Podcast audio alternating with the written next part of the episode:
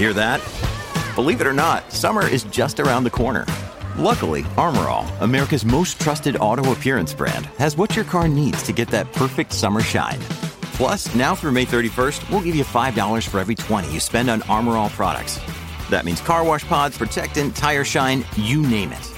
Find out how to get your $5 rebate at armorall.com. Armor All, less work, more clean. Terms apply. This is the John Oakley Show podcast. In this show, it's about the roads. You're on the road, you're off the road, you're thinking about going on the road, you've been on the streetcar. A lot of people have been traveling. And look at what happened this week with the snowstorm. And I got to tell you, there's a couple of things that stuck in my mind. It was a couple of days ago, and I don't know if you were listening, but there was a caller, and he started saying that the way the car operated in this kind of weather had to do with the pressure on your tires and he had it all down to like little minutia and i can't remember what it was but i thought i never really knew that. And then i thought of in the middle of winter once driving along dupont i hit one of those construction areas you know where they have those big square metal things. I hit it. And i hit it in a way i've hit things before and i heard the noise Within 20 feet, I had a completely flat tire. And you know what? The car in front of me pulled over about 20 feet. He had the same flat tire. So I thought of the caller and I thought of air pressure. And then I see this story that tire pressure is key to reducing vehicle damage from potholes. And we have a guest. Joining me is Sean Cooney-Mann, who's the manager at OK Tire in Etobicoke. Sean, thank you for joining us. Oh, not a problem, Arlene. Thank you for having me. Hey, it's great to have you. What do we know? I never really, I thought there was like one tire pressure. I didn't know it had to be adjusted. Well, it, there is no such thing as a one size fits all, and there's so many variables to it, especially with these late model cars. And we're in full blown winter season now, so a lot of people have their winter tires on. Some people have separate winter tires and rims. Mm. Now, with that, sometimes you downsize on that separate rim. Your pressure rating changes. It's not like the old days where you can just check the side of the door and okay, what pressures do I need to be at? That change in rim uh-huh. changes the amount of pressure the car needs to handle the weight, the handling, and that. Um, so that's one variable that people might not be aware of. This change in temperature is killing tires out there. These 10, 15 degree swings is constantly changing that barometric pressure within the tire. So people think, oh, I had them checked two, three weeks ago. They should be good, and my monitor system is working, hasn't told me anything. But no, that that change in pressure absolutely has taken place. Wow. So, what do we do? First of all, you know, are we being really naive here? Should we be constantly adjusting and getting our tire pressure changed? in changing temperatures as dramatic as we've been seeing, yes. And I and I hate to be exemplary with this, but that change in temperature is changing your pressures. And any local, especially at OK Tire, they're usually willing to check your air pressures very quickly for you, or a good old-fashioned good tire gauge in the car can eliminate that real quick um, just to verify it. Because mm-hmm. with the mm-hmm. potholes, with the roads we're seeing, it's all about absorption. How well that tire is inflated to the weight of that car and the time of day and the temperature, that air pressure is going to absorb that impact underinflated, overinflated, you're going to see a dramatic what's the difference? possible damage. All yeah. right, what's the difference? Underinflated, what happens? What are your what well, are your danger areas? Underinflated tire, the impact's going to affect the car through the car, meaning the mm-hmm. tire's not going to absorb it, the rim's going to take it, the suspension's going to take it, and then I call it the uh, teeth chattering effect. You're going to feel it right through the body of the car, and more than likely, you're going to damage the tire, which is the first rate, the first thing that hits it. The tire's going to take it, then the rim's going to take it, and now you're into money. Now you're stuck on the side of the road. All right. Now, what happens when it's cold? How does that change stuff? Because you can just feel it. You feel them tense up and that's rubber. So rubber, natural product, the colder it gets, the more contracts, the harder it gets. So people sometimes feel, oh, I start my car in the morning and I can feel every little rivet in the road, the piece mm-hmm. of ice, the snow. Mm-hmm. As the car starts to warm up, those tires are traveling, friction, heat dissipates, things heat up and start to expand, and it now absorbs the road at a much better rate. So temperature dramatically affects that car sat all night, negative temperatures. That tire literally, and I'm going to use the phrase, almost turned into a hockey puck. Mm-hmm. Now we've gone down the road, we've warmed them up. They're starting to absorb the road. They can take the impacts and they can absorb. Wow, not a lot of people know this. All right, and I, No. wa- I, I want to ask you. Okay, so we. What about during snow? Does that change it as well? No, it's mainly temperature. Now, air pressures can affect how well that tire handles the snow, as in drivability.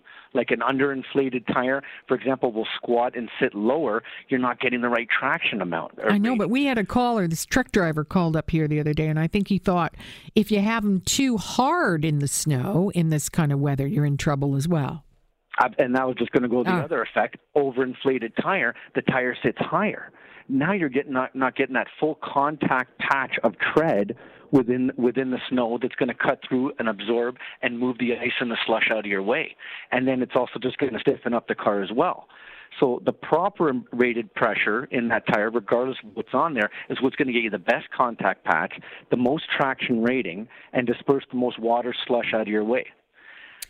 Why don't we know this? Why am I gobsmacked when I hear this stuff? And I'm into driving, but why why don't we talk about it enough? Is it just going to blow everybody's mind if they thought they had to be running around checking their air pressure all the time?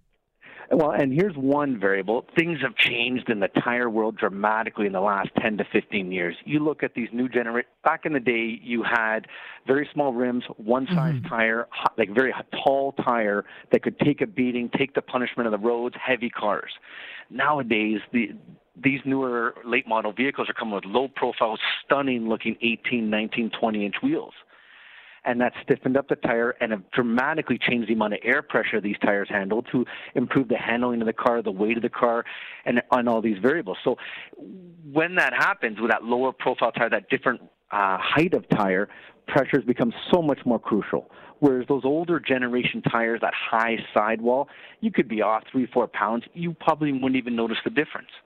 Now it can take a dramatic effect, and the temperature around it affects it greatly because you're running such a stiff, low profile tire, that stunning wheel, that temperature change will dramatically uh, change the pressure within that tire. What about in the More so- summer? How does this apply in the summer?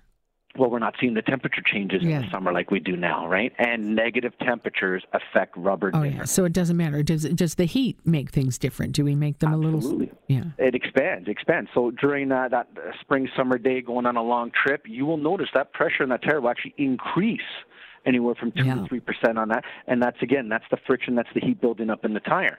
Handling dramatically won't change. Pothole absorption won't dramatically change because now we're talking heat. The roads have also softened up.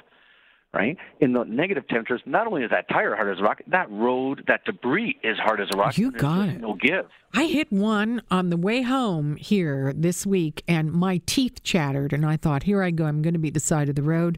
But so far, it's okay. Let me ask you, what else should we do here with pot potholes? If if is there a way to drive them? I mean, do you slow down? Do you skid over them? What do you do?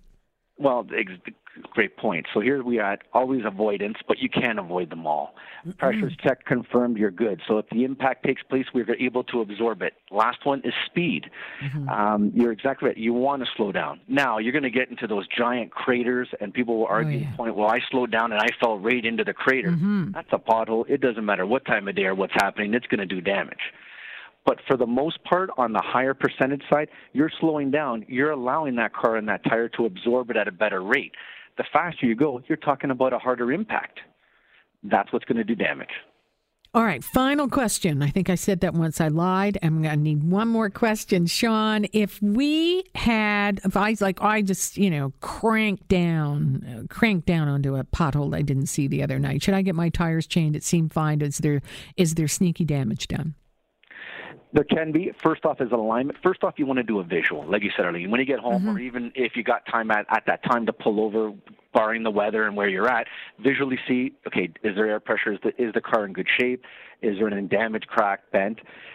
Then you're going forward. Hey, everything's good. The car's driving okay. Next would be alignment. You can cause a shift. You want to notice whether this the car is driving straight. The steering wheel is center with the car going center and straight. Those are things that can be affected. And then a follow up air pressure check either that night or the next morning for sure, because an impact can also cause a instantaneous loss in pressure, not necessarily a leak, but a loss in pressure because of the impact, but no damage. But you want to have that air pressure corrected so in the event of another impact, you're ready to go. All right, you have been a tremendous help. Thank you, oh, Mister problem. Mister Pothole. We appreciate it. no problem. You enjoy your day. All right, you too. Have a great evening. That is Sean Cooney-Mann. He knows what he's talking about on how to drive a pothole. I think it's fresh information. Sean is the manager at OK Tire in Etobicoke. Thanks for listening to the John Oakley Show podcast. Be sure to rate, review, and subscribe for free at Apple Podcasts, Google Podcasts, and anywhere else you get your on demand audio.